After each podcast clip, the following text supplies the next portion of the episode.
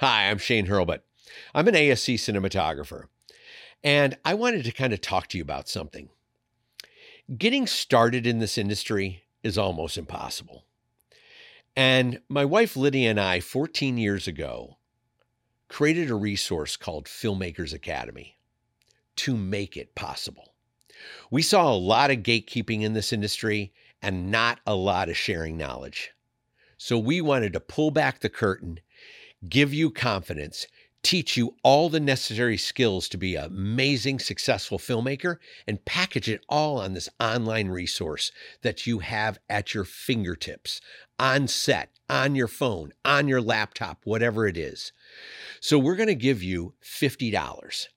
So if you go into the show notes, click the link, and hit the promo code FAPOD50, you're going to get $50 on your first year of an all access membership. And I cannot wait for you to join our immense and immersive community at Filmmakers Academy, where we network, we share knowledge, we just bond as this huge filmmaking uh, resource to ignite your creativity and push you beyond your boundaries. I cannot wait to see you in the Academy, and let's get to the podcast. Welcome to Shane's Inner Circle podcast with your hosts, Shane and Lydia.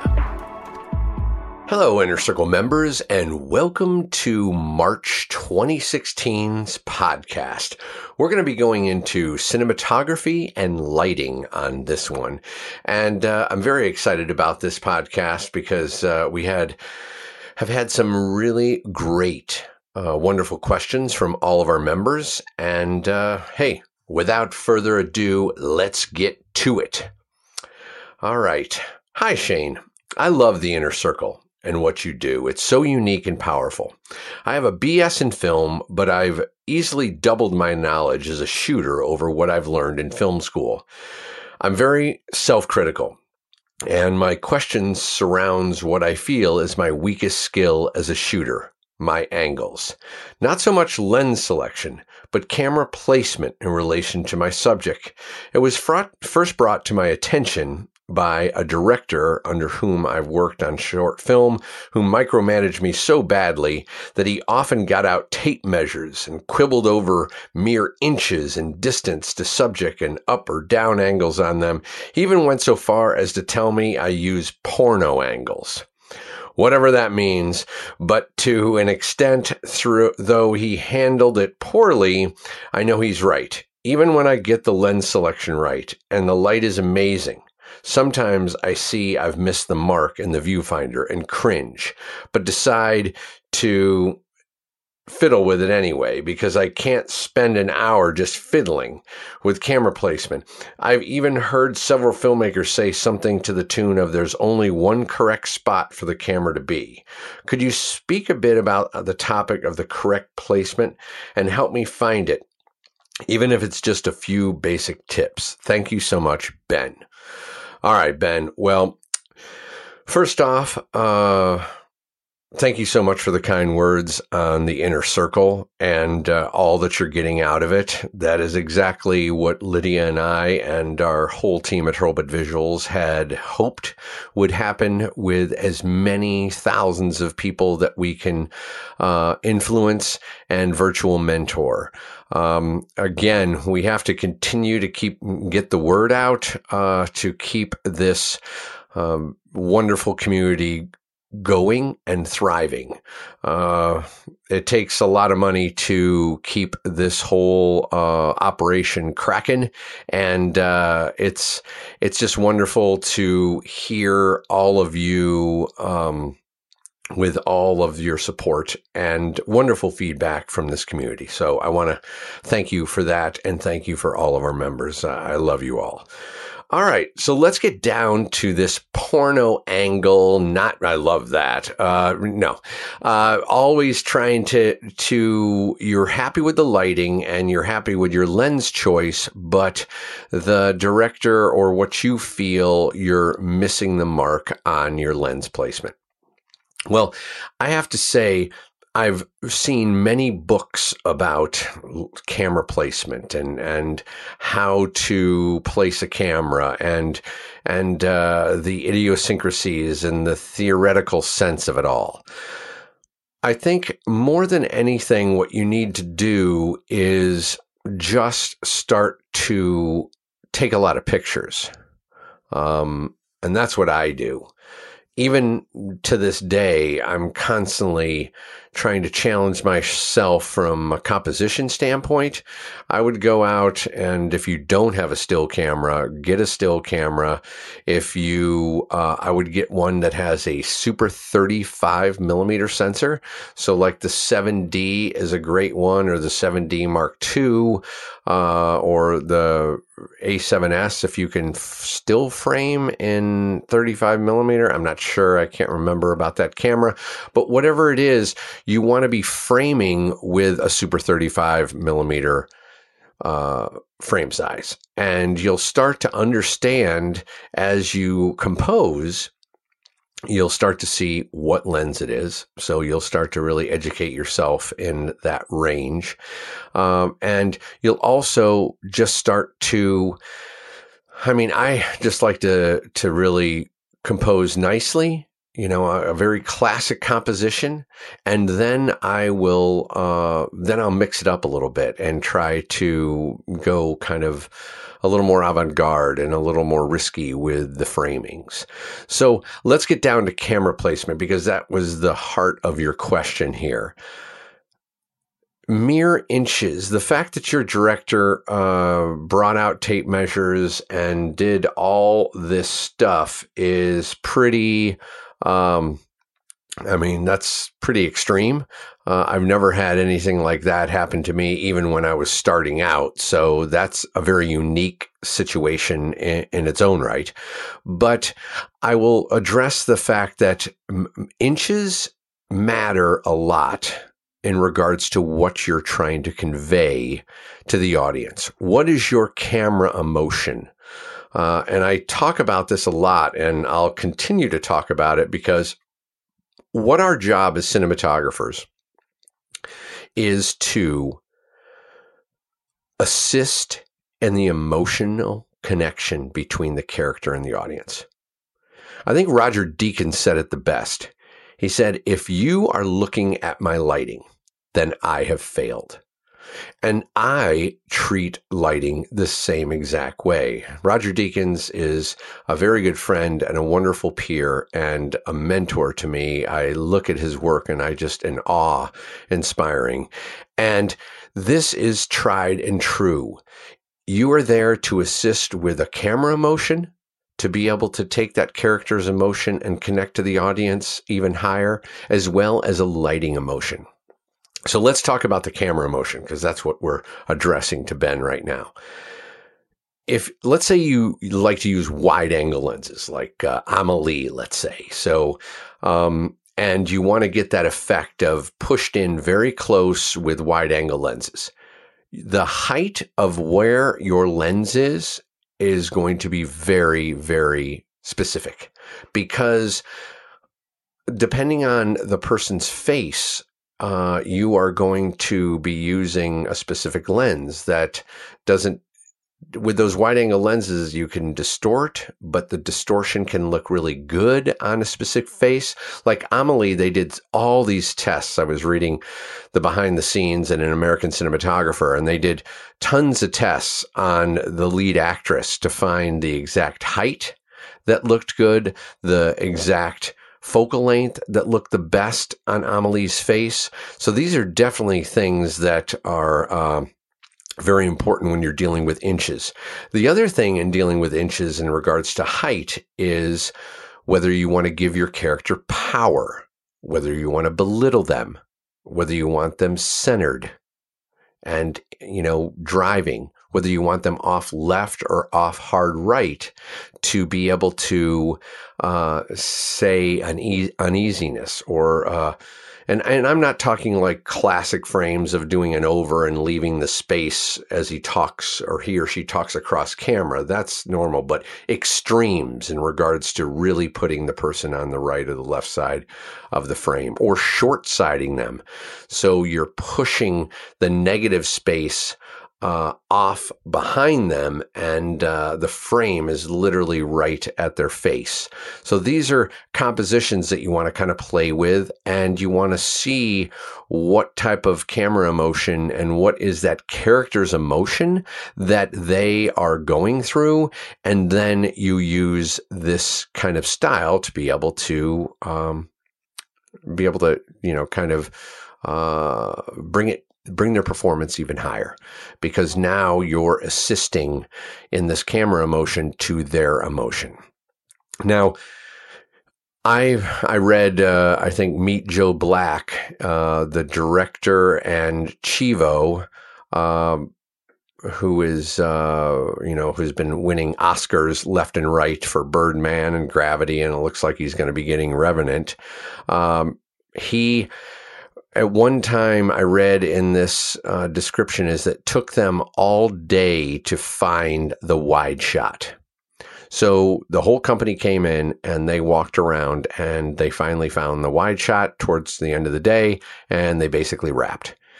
I have never had that type of time ever in my career. And uh, so it's not a good rule of thumb to fiddle around trying to find your wide shot for a whole day. Uh, it's Chivo. Okay, he can do that. But for me, we have to be very efficient on the budgets that are crushing us down and and uh, asking our crew and our gear and everything that we're deploying to be at its utmost and, and incredibly focused. And so, with that, I, I would say uh, you know, find that camera placement, and the placement is really based on blocking. I mean, uh, that's how I place my cameras. Uh, I watch the actors. Um, we block a scene, so we literally, I, we walk in, and the actors run through it, and maybe they read it first, and then after they read it, the the director would give uh, a little bit of uh, suggestions here and there, and then they said, "Okay, let's see it move. So let's block this thing." And I'm basically sitting in the room uh, or the exterior, or the you know wherever we are, the environment, and I'm just watching the actors move with within it. And out of that, you start to see, okay, we're going to, you know, they're going to go over here and they're going to obviously have a little confrontation there. So we're going to want to be on the, the side uh, of the camera. So I have the downside, you know, the lighting downside to camera. So that's going to force me over to the left side. Uh, and then I got my light. Okay. I'm looking at it and, you know, you're starting to look at the light as well. And you're listening to the emotion of the performance and, you know, as you get more experience, you're going to get very good at this. It just, it takes a little bit. And, um, you know, I, I just l- watch them block. And then out of that, it's all driven on what I see. I don't look at a book that talks about triangulating this and, and moving that and and uh, this this is the approach to find your uh, wide shot and framing all that you know theoretical bullshit sometimes. Uh, I, I, just I'm uh, immersing myself in the performance and what they're telling me to do, and on their movement that is instructing me what the camera should do, if it should move, it should, if it should slide, and a rule of thumb that I always try to do is the master tries to work for the whole scene, and and if you go down that thought process, you become very meticulous on trying to make that work. Uh, I've worked with directors that don't like that idea at all. And then I've worked with others that love the idea because what it does is it gets the actors warmed up and in the pocket. And it's best to do this in a wide shot where you're kind of getting the, them where you want them. And then we can start to go in for close ups and medium shots and everything. So, um, I try to let that do some kind of, you know, if the camera can be a lock off and they can move within it, their blocking works really well and they kind of come up to camera and then move away from it. I mean, Woody Allen is so good on blocking these kind of things and Kurosawa, uh, is incredible in blocking his actors all within one single frame. So, but I'm, that's the way I'm looking at it. I'm like, okay, how can I tell the story in a wide shot with, and, and if I have to move the camera or it's able to be a lock off or whatever it might be, how can I move it? How can I angle it in a way uh, that is going to tell the story with just one shot? And uh, I talk about this in my uh, illumination experience workshop as what I call a key frame. When I read a script, each scene has a key frame. Uh, and that key frame is the frame that is the basis off of that whole emotion within the story, the one that's going to tell the story the best. So if you had one shot to tell the story, what would your key frame be? And out of that, then you backward engineer the, uh, you know, the, the whole scene. That's one way I go about it sometimes. Um, and that's with a good shot list and working with the director and setting up, um, you know, when you see the blocking and you're like, oh, okay, this is going to be really good. Like, okay, let's take an example. Um, I did this shot uh, that is in Into the Badlands, and it was in episode six. And what it was was our uh, MK, who was this very young child, but he's very powerful, and Quinn, who is the most powerful Baron, and they're sitting in a room and they're having a conversation. And this conversation, what's going on with the conversation is very uh, intense because he, Quinn is kind of luring him. He's the way he delivered it and the, because on the page, it didn't read like this. But once he got in the room and started to read the dialogue and started to talk, he was like a slithering snake and he was like, you know, like a boa constrictor and he was winding himself with words and everything around in MK's head and getting him to do exactly what he wanted him to do. Well, in listening to that performance, I'm like, all right, we are going to snake along the ground exactly like, you know, uh, Quinn is slithering snake coiling around MK. So we literally start on the ground really low and we're kind of pushing into the scene as they start to, you know, are standing at first and then they counter and he lure, lures them into his little chair right next to him and he kind of sits there and just winds his beautiful snake like body around him, you know, not physically, but mentally. And so after the rehearsal and seeing what they did, I saw this shot where uh, the over the shoulder, uh, Quinn put his hand up and rest his arm, his hand on his head. Uh, like on the armchair, and it coiled around MK's head. Well, that became the keyframe. Right then and there, if I had to be on one shot, I could easily just hear his amazing words and then watch him wrap his arm around his head and we would have had the the scene. Now, of course, this is not what we're going to do, but that is the power of a keyframe and finding that composition and that angle that does something like that in every scene is incredibly important to think about. So think about your keyframe. Now, I know I'm jumping around a little bit here, but let's just go back to Ben's question in regards to not understanding where to place the camera and worried about uh, height or or uh, too close, too far away. I mean, any type of angle. If you're on a woman, I if I'm going to do a portrait, I love a 75 or a 100. Um, I don't shove a 50 up in their face. I don't uh, shove a 35 or, or a 24, nothing like that. Uh, for a close up, it's going to be a 75 or 100, or in still world, because we're talking a lot of that time uh, with these lenses that for some reason don't follow the cinematic realm, uh, is an 85 uh, for a close up or a 135. Um, so, you know, these, uh, I like the 85 75 because I don't feel so removed uh, from the person. Uh, when you do longer lenses like a 135, you feel distant from the character. So if I was going to go into a nice over the shoulder and I'd say maybe I'm doing it on a 50 or or a 32, then I jump into a 75 for the close up. If I'm doing it on a 50, then I jump into a 100. So but um you know these type of decisions that you make um you know based on your wide shot watching the blocking watching where you can place the camera so it works in one shot. And a lot of times that means the camera's got to move so you don't cross the line and stuff. And, and I'll literally, you know, put it on dolly or a dance floor or track or on a Movi, whatever it is. I'll move and ebb and flow with the actors to be able to get that wide shot.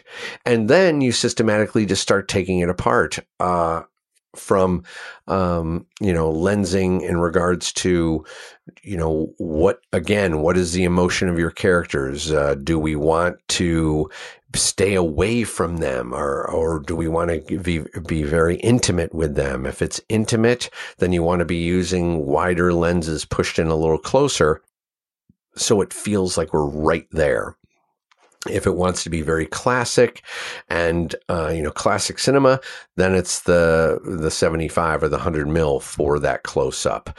Um, and a 50 probably for the over the shoulder.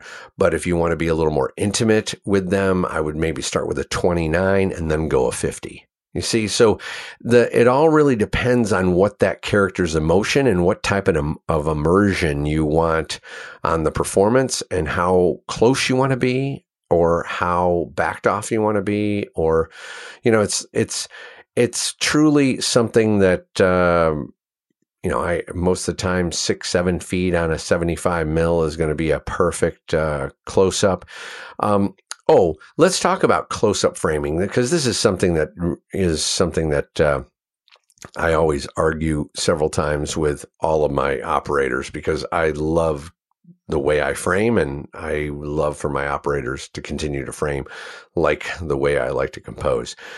So, uh, if I'm going in on what we call a choker, let's say, and a choker is where the frame literally chokes the guy's neck that frame is going to be just above his eyebrow and just below his neck. So that, that is my choker. Now, if I move out to a normal close up, I'm going to call that a collarbone. Uh, so I always love to frame the collarbone of the individual, whether it's male or female, and and uh, most of their head. And then you know a medium shot uh, and, and, then it depends on what they're uh, what they're what they want to convey right the when you look at the widow let's say because i've just finished badlands and we're going to be doing a lot of on sets so all this will relate and you can go back and look at it as well when she's in that bar at versailles uh, she's got two very powerful things that are right under her collarbone, and that is her breasts. Okay. And this is sex appeal. This is something that, uh, you know, for all the women, I'm not trying to be, um, uh, sexist or anything, but this is what you have to, uh, this is uh, her power. She's coming in. She's trying to woo this, uh, individual with any way that she can to convince him to go on her side. Now, whether that is with force, whether it is with the sexiest dress on the planet, whatever that is, uh, she is pulling out all stops to be able to do it. So, in that regards, we would want to see that in the frame because that is very much about the widow's power. When uh, a a guy is uh, in a power position, and I did this a ton on Quinn. You know, especially when you look to the scenes of where he goes, "You want to kill in my name?" I mean, where is the camera? The camera isn't high above him, looking down, belittling him. It is like racked underneath him, looking up, and it's he's so heroic and so powerful, and you're like you just fall in love with this guy, right? So these are the kind of camera angles that and camera placement uh, obviously, with a low angle, you're going to look at his face. Uh, you're going to look on how, you know, you don't want to go too low, so you're shooting right up at his nose, but you want to come out enough to be able to give him power. These are all the things that, uh, you know, you're going to be looking at. When I shoot women, a lot of times, uh, like when the widow, I would go low because I always wanted to empower her. But if we wanted to kind of um, make somebody a little very beautiful and uh, fragile at the same time, I'll take the camera and I'll put it right at eye level and then I'll raise it up about two to three inches and just shoot slightly down on on them. Um, but these are tricks of the trade that uh, you know I'm, I'm, trying to demystify you all. Uh, but again, it's so much in the moment and so much in the performance that I really don't even think about these things anymore because it's gotten so um, second nature. Uh, but I'm trying to think about my process and how I go through it so I can help Ben here with uh, with this with these uh, questions that he has. And I think if you treat it like porno angle. I'm just trying to understand. I mean, obviously, then you're looking at a lot of low angles. You're looking at angles that uh, are looking really far up individuals.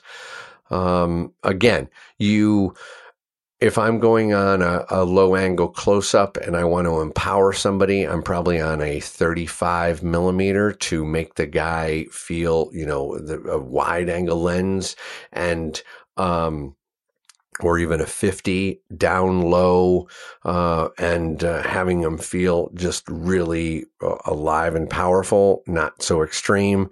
If I want to belittle the person, a lot of times when uh, you get these kind of things where people are looking up to the individual for forgiveness. A lot of people always get into the same kind of coverage. So if somebody's down on their knees and they're looking up to the person, well, a lot of times they go uh, over the shoulder. So I'm looking uh, down low on this guy and I'm looking up to the individual that he's asking for forgiveness. And then people will uh, go around and go over him looking down on the individual. Well, that kind of belittles him.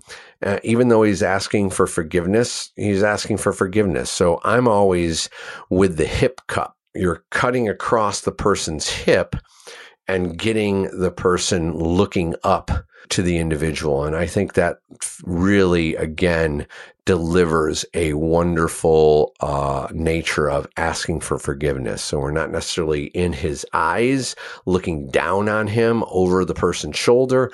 We're cutting his uh, across his hip. Uh, our foreground person, and then uh, going into him looking above camera and asking for forgiveness. All right. Well, I think I've done my best to try and answer that one, Ben. So thank you very much for that question. It's awesome.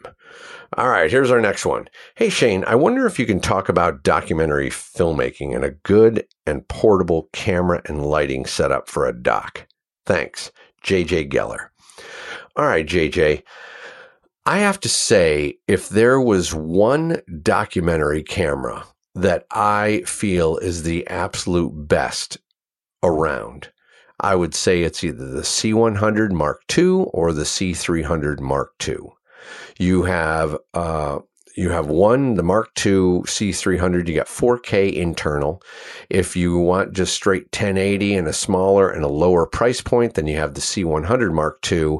Both of them basically um, have almost near the same sensor. Um, the C100 Mark II has uh, about 12 stops of latitude. They're saying that the C300 Mark II has about 15 stops. I found that it was more like 13 and a half. Uh, but what I love about these cameras is they're so lightweight, they're so compact. Um, you can just run and gun with them so beautifully, and they just deliver wonderful imagery and they're not noisy. So where a Blackmagic is a, very small camera that gives you a lot of latitude and has a great raw, uh, you know, file, um, when you go into situations that you will in documentaries where you don't have uh, lighting and you got to kind of go with it. Well, Christ, the C300 and the C100, you can crank that up to 4000 ISO and the noise is going to be minimal. Where the Blackmagic, you can't go above 1600 and you're going to get flat, you know, fixed pattern noise. So these are the things thinking about the GH4. Everyone totes this as an amazing documentary camera. Well, again, you can't go above 400 ISO. If you go above 400, then it just gets noisy, incredibly noisy. So you have to pick a camera that uh, is going to be able to work in extreme conditions. It also has internal NDs, so you can just blast them in so quickly and the one thing about the Canon that I just want to say, and I've said this a hundred times, and I just want you to hear it again. The Canon sensor is different than every other camera. And the reason why is when you light with a red Epic Dragon or a weapon or a scarlet or a, an Arri Alexa, you can light without the camera.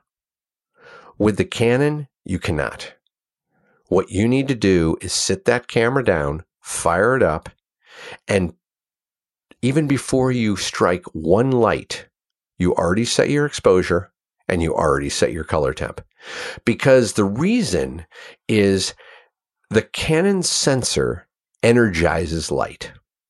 Light that you would not see, contrast that you would not necessarily see to the naked eye sometimes. It is all about turning that camera on and seeing what happens and then reacting to that. A lot of times it's just like turning lights off and taking light away and you don't really have to add anything. I mean, I remember back on, you know, fathers and daughters, it was all about taking light away. I could light with a practical and so nicely. And it had all the mood and contrast and blacks and everything that I'd want. I couldn't do that with a dragon. You just can't. It's, it falls off too extreme.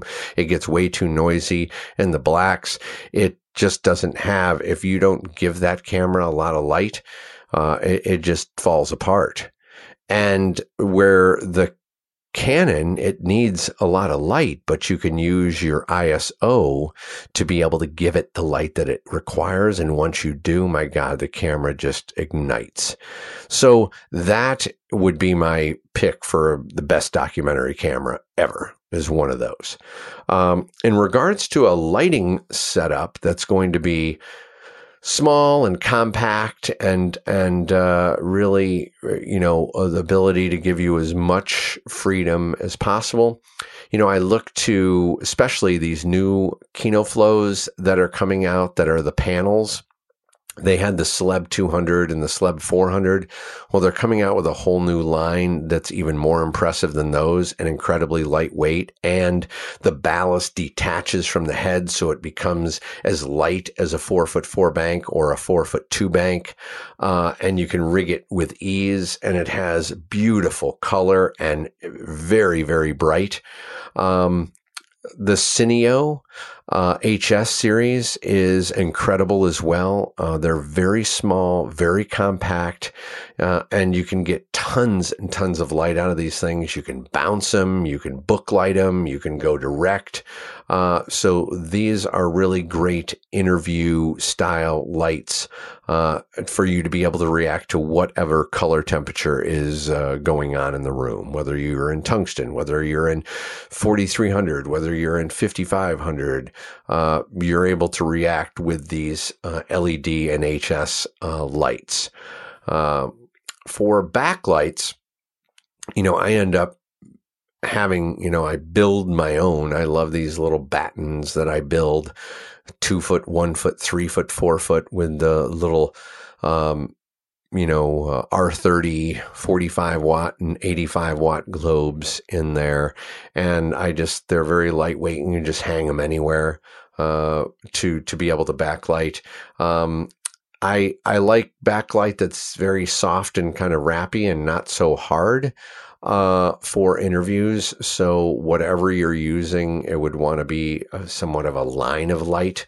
So again, uh, you could backlight with these Kino Flo panel lights.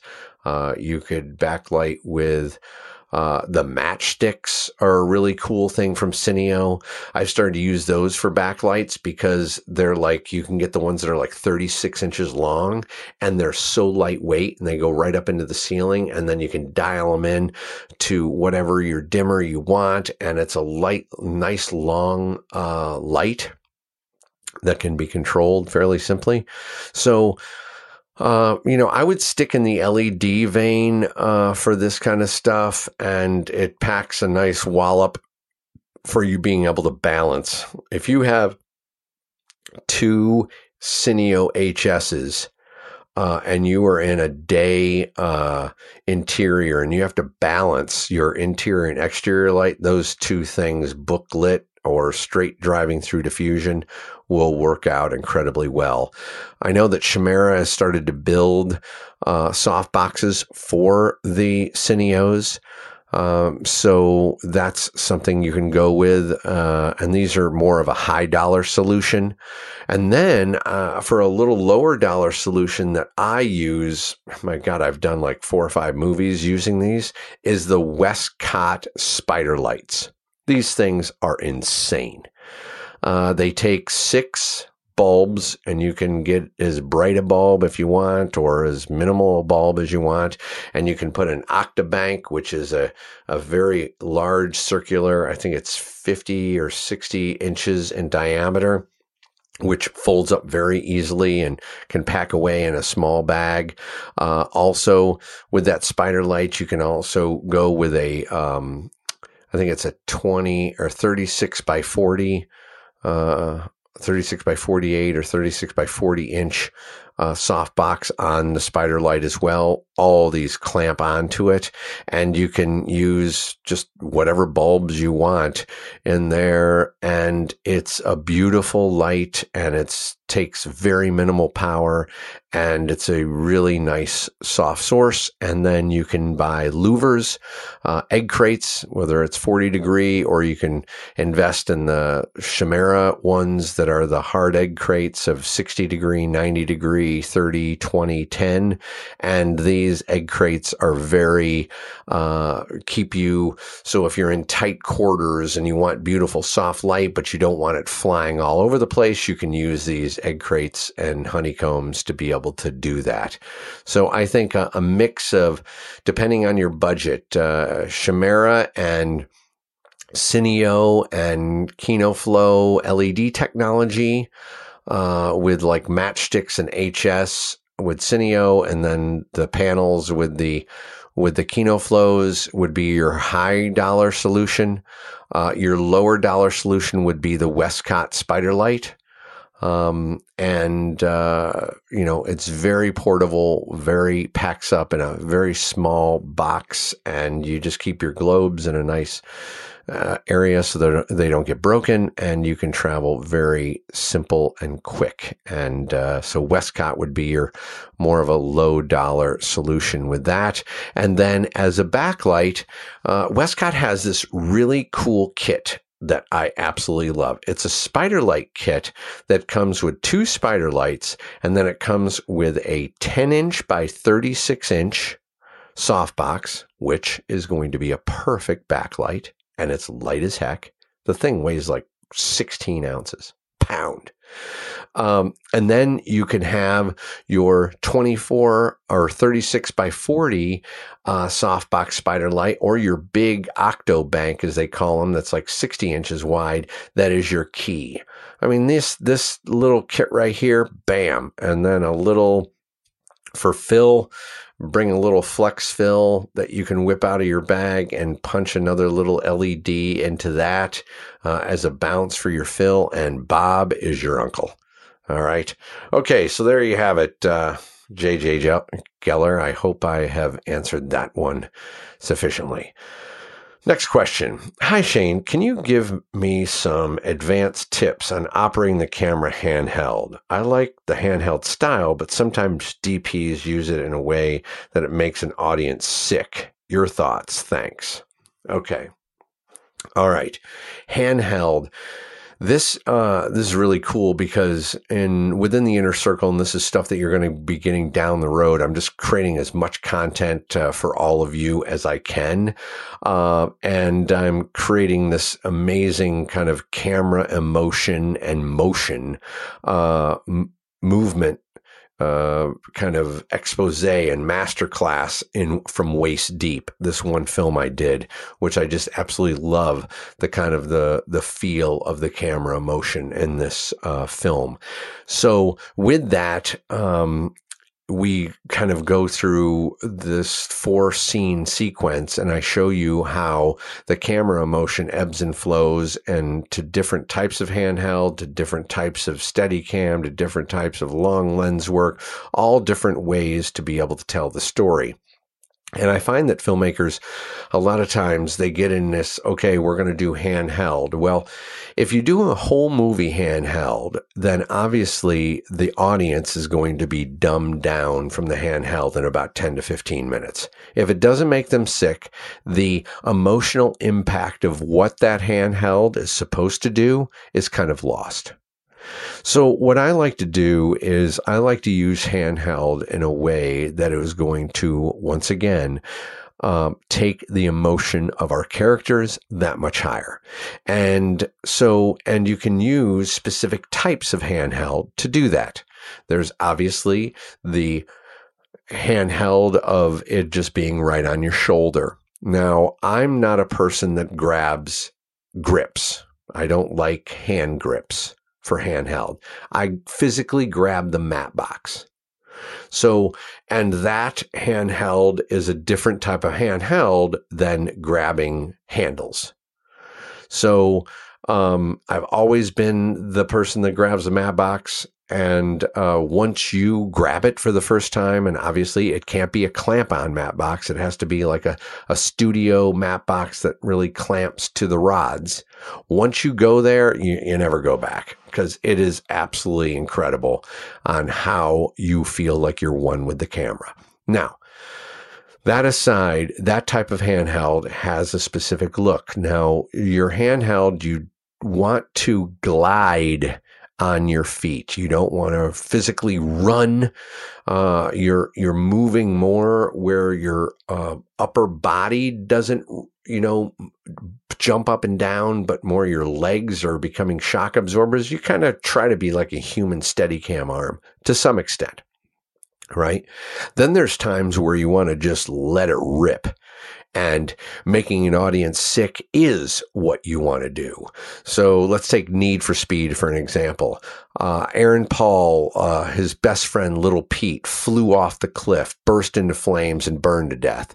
Well, I wanted that handheld to feel like his whole world was sickening. And the, so we did this camera called the Fist of Fury, where you you hold the camera out in front of you.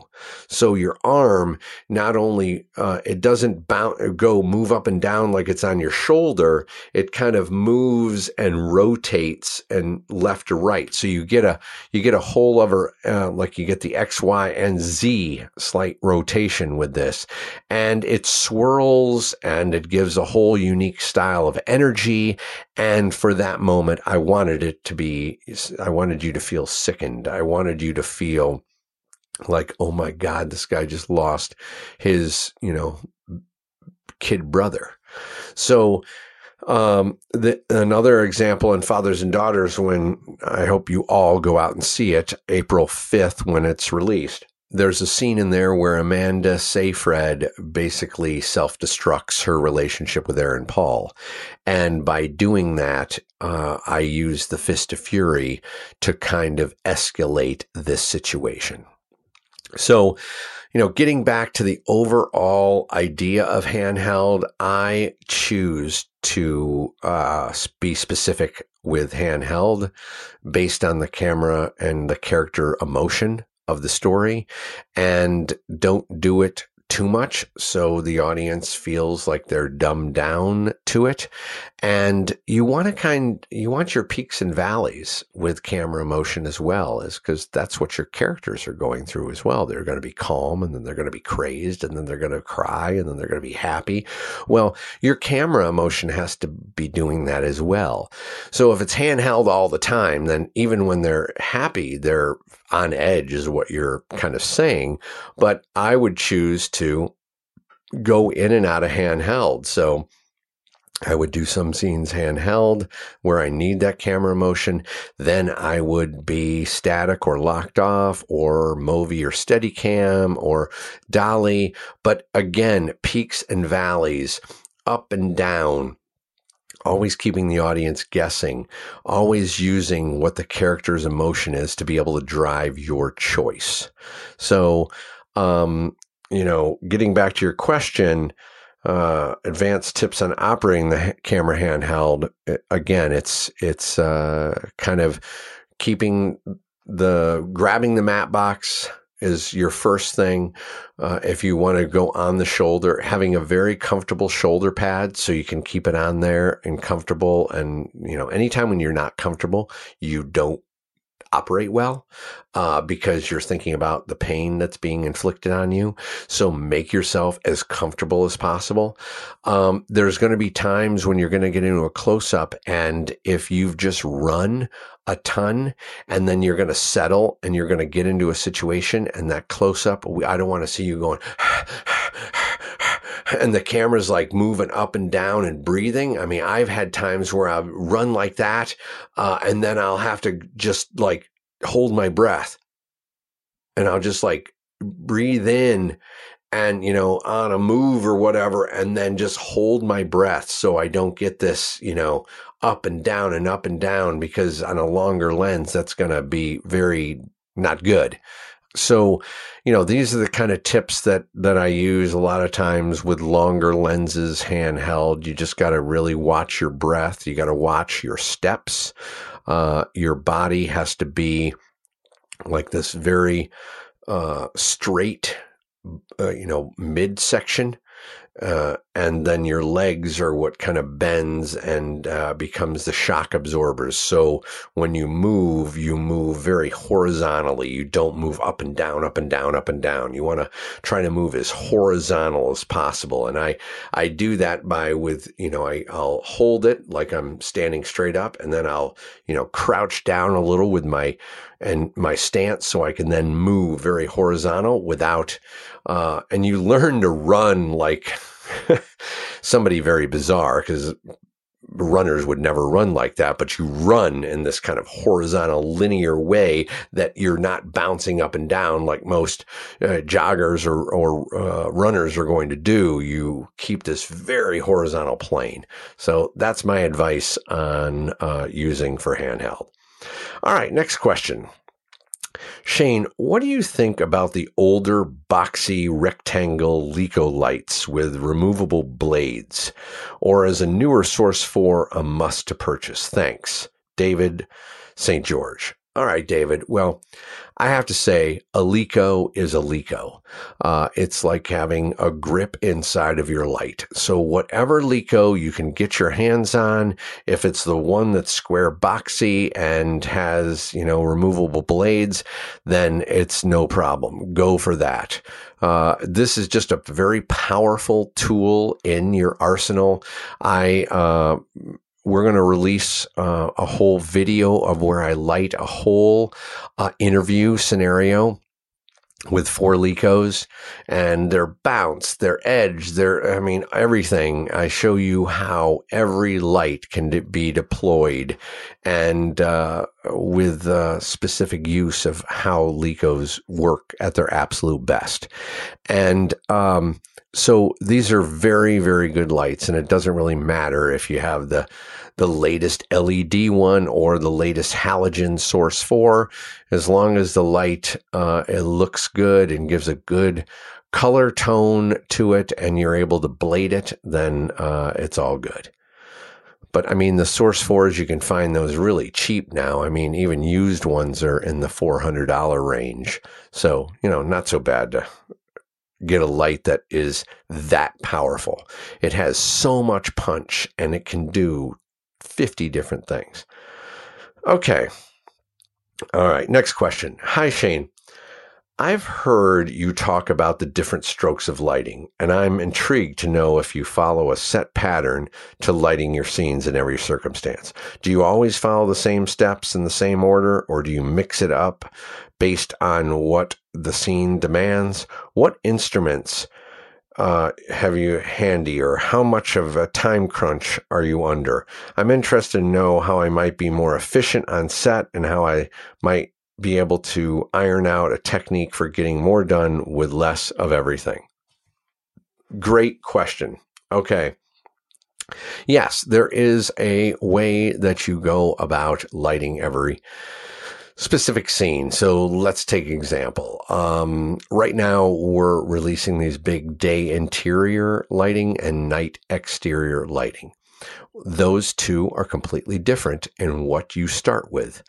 Um, so with uh, lighting day interiors, lighting uh, day exteriors um, are different as well because Okay, let me get back to it. So say say we're lighting a day interior.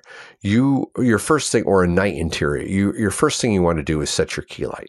Where is that key light coming from? Is it a window? Is it a doorway? Is it practicals within the house uh, or the environment, whatever it might be? That is your first stroke, is motivating that key light.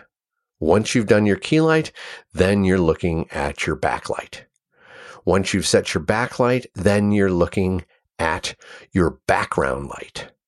So lighting the background in an interesting way, something that looks appealing, that has the right mood and tone. And then the last thing you do is your fill light. Okay. So that's kind of the order that I use for every night interior and day interior scenario. When you go into lighting day exteriors and night exteriors, what you're looking for is your first stroke is backlight. So if it's day exteriors, you're looking at the sun and how can you make sure everything is backlit as much as possible? And everyone says, what do you mean? Eh, I look one direction, it's backlit. I look the other direction, it's backlit. Absolutely. Yeah, yeah, whatever looks good, looks good. Now, there's going to be some times in your blocking where you're not going to be able to do that, but I make it as a rule to try and shoot everything backlit uh, on day exteriors. And I just twist the action around or block it in a way that I can get as much backlit uh, backlighting on that scenario as possible. So in day exteriors, your backlight is your first stroke. Then it becomes your key light. Then it becomes whatever background you're filling in. Then the fill light is the last thing you add. With night exteriors, it's the same thing. Your backlight is the most important thing. That's your moon source. So you want to, your first stroke in night exteriors is your backlight. So you set that up and that educates everything that happens from this point on. So the backlight to come in and that's the first thing you, that's your first stroke. Then it's your, uh, then it's your moon ambience is what I call it, which is like a big bounce that's nice and soft that, uh, you know, comes from, I usually make it this comes from the same side as the backlight is coming from. And then I start to light the background and make that look really interesting and, uh, the correct mood and tone. So, These are different ways that I organize myself. I a lot of times the gaffer will not have the backlight up, but he's able to put the key light up, and I'm like, you know, until we see the first stroke, we're just waiting keep on working as much as I'll fiddle with the camera and be talking, you know, trying to finesse the move or work with the operators or something while he's getting the first stroke up. Because what ends up happening when you start turning on other lights and it's not your first stroke, you will start overlighting the shit out of your scene. And that's the one thing you don't want to do. And that's why I call it a stroke on your canvas. Because like any good painter, he will do a stroke. And that first stroke is going to be uh, the thing that motivates everything, where he starts from and then where it ends. So th- this is the same situation. You want to start with that first stroke. And if it's a day interior or night interior, then it's your key light. And that key light, where is it coming from? First stroke. Okay, now that's in the room. Okay, now let's shape it.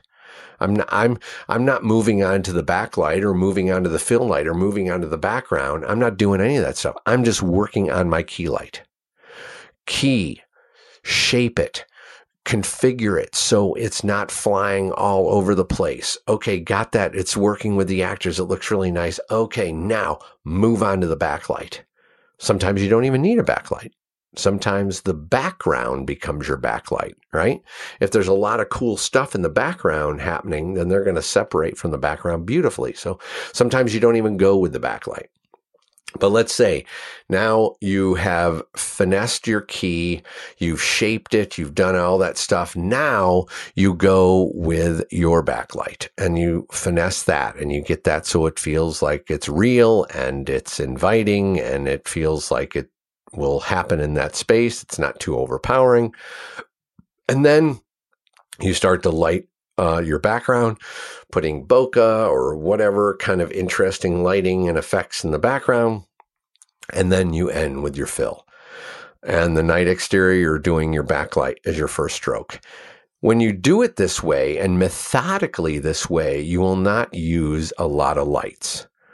And it also you know, gets down to the bare minimum of, you know, it's your actors, it's their emotion, and it's whatever is going to illuminate them and give them as much freedom as possible to move around and attach that emotion that those characters are trying to convey to the audience and make them feel. All right. Our last question is from Ahmed.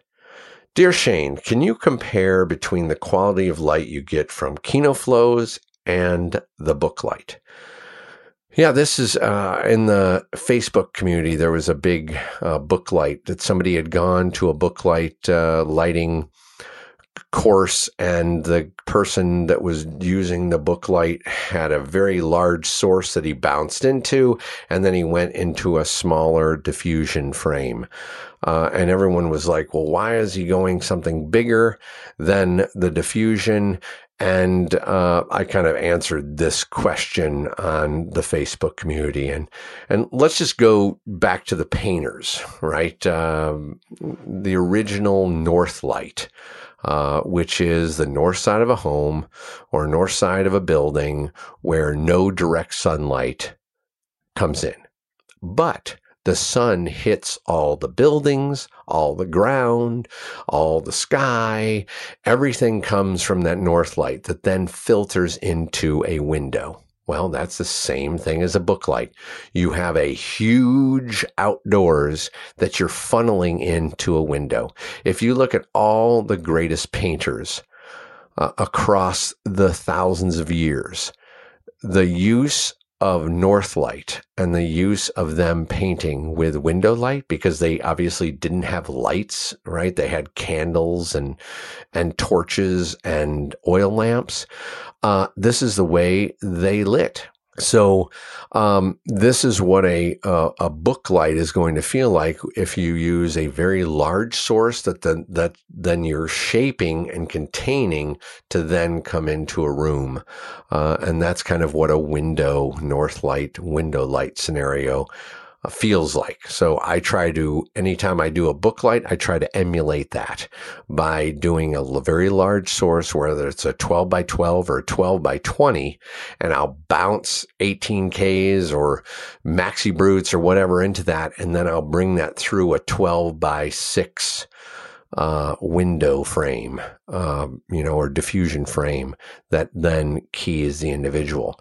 Now, a Kino Flo, because it is a very bright white source, the quality of light is going to be very different than from a Kino Flo than a book light. Because a book light, you're taking a very hot source and you're bouncing it into a diffu- and into a you know you're bouncing it off of a, a rag white or silver or whatever you're doing you're bouncing it off of that. So now that becomes the source. So you went from say you're taking a Leko you went from a Leko which is a four and a half inch five inch diameter of a light and you just made it into a four foot wide. So now your source is a four, four foot wide uh, light. And then you're diffusing it again. And whether you want the same size diffusion, a four by four, or you want to shrink it down or whatever the case may be, that quality of light is going to be far different than just taking a Kino Flo and popping it uh, through, you know, hard onto uh, an individual. Now, what I do with Kino Flos a lot is what is called a waterfall. I'll use the horizontal of a four foot four bank and then I'll take the diffusion on the roll and I'll just put a waterfall. So you just take the diffusion, put it like eight feet in the air, and then you just pull it all the way down till it touches the floor. And that becomes a way that I diffuse Kino Flos. For some reason, they love that long, uh, kind of belly of a waterfall of light and it looks very good on faces but um, you know, a book light is going to be very, very different in its quality of light because it's going to be very super soft and wrappy where the Kino Flo is going to be much harsher. You're going to see the pinpoint of light in their eyes where with the book light, you're going to see a very big white source so this is, uh, you know, as you get more experienced and as much as these videos, I'm trying to show all of you quality and quantity of light because that is what separates you from the men to the boys is all about quality and quantity. Once you start to understand how to create all different qualities of light, you will start to become an incredible cinematographer. And that is really what it all comes down to. Uh, the composition and all that stuff, yes, is very important. But when you're looking from a lighting standpoint from it all, it's the quality of light, being able to look at light in the natural world and then being able to emulate that with light sources that give that same look and feel and quality and quantity of light uh, that you just saw. So that's kind of the art of cinematography. And uh, that concludes our March 2016 podcast of lighting and cinematography. And I want to thank you all again for all of your support. And I also want to say, please keep the questions coming. The more questions that are asked, the more I can reach out and touch every single one of you. And uh, so keep that question bin filled on the inner circle. Please go to it right now if there's something that I didn't answer or it's sparked uh, another question in your mind, take the time, uh, invest in all of us as I invest in all of you, the time to supply these questions so we can continue to inspire and educate. If you love what you're listening to here, go to shanesinnercircle.com. It is knowledge that is forged on the set.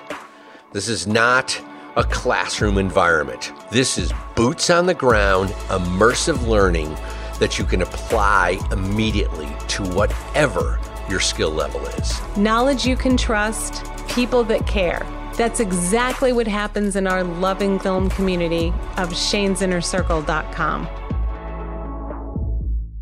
Hi, I'm Shane Hurlbut, and I'm an ASC cinematographer. And my wife and I have created this incredible resource called the Filmmakers Academy. And we'd love for you to download and rate our app.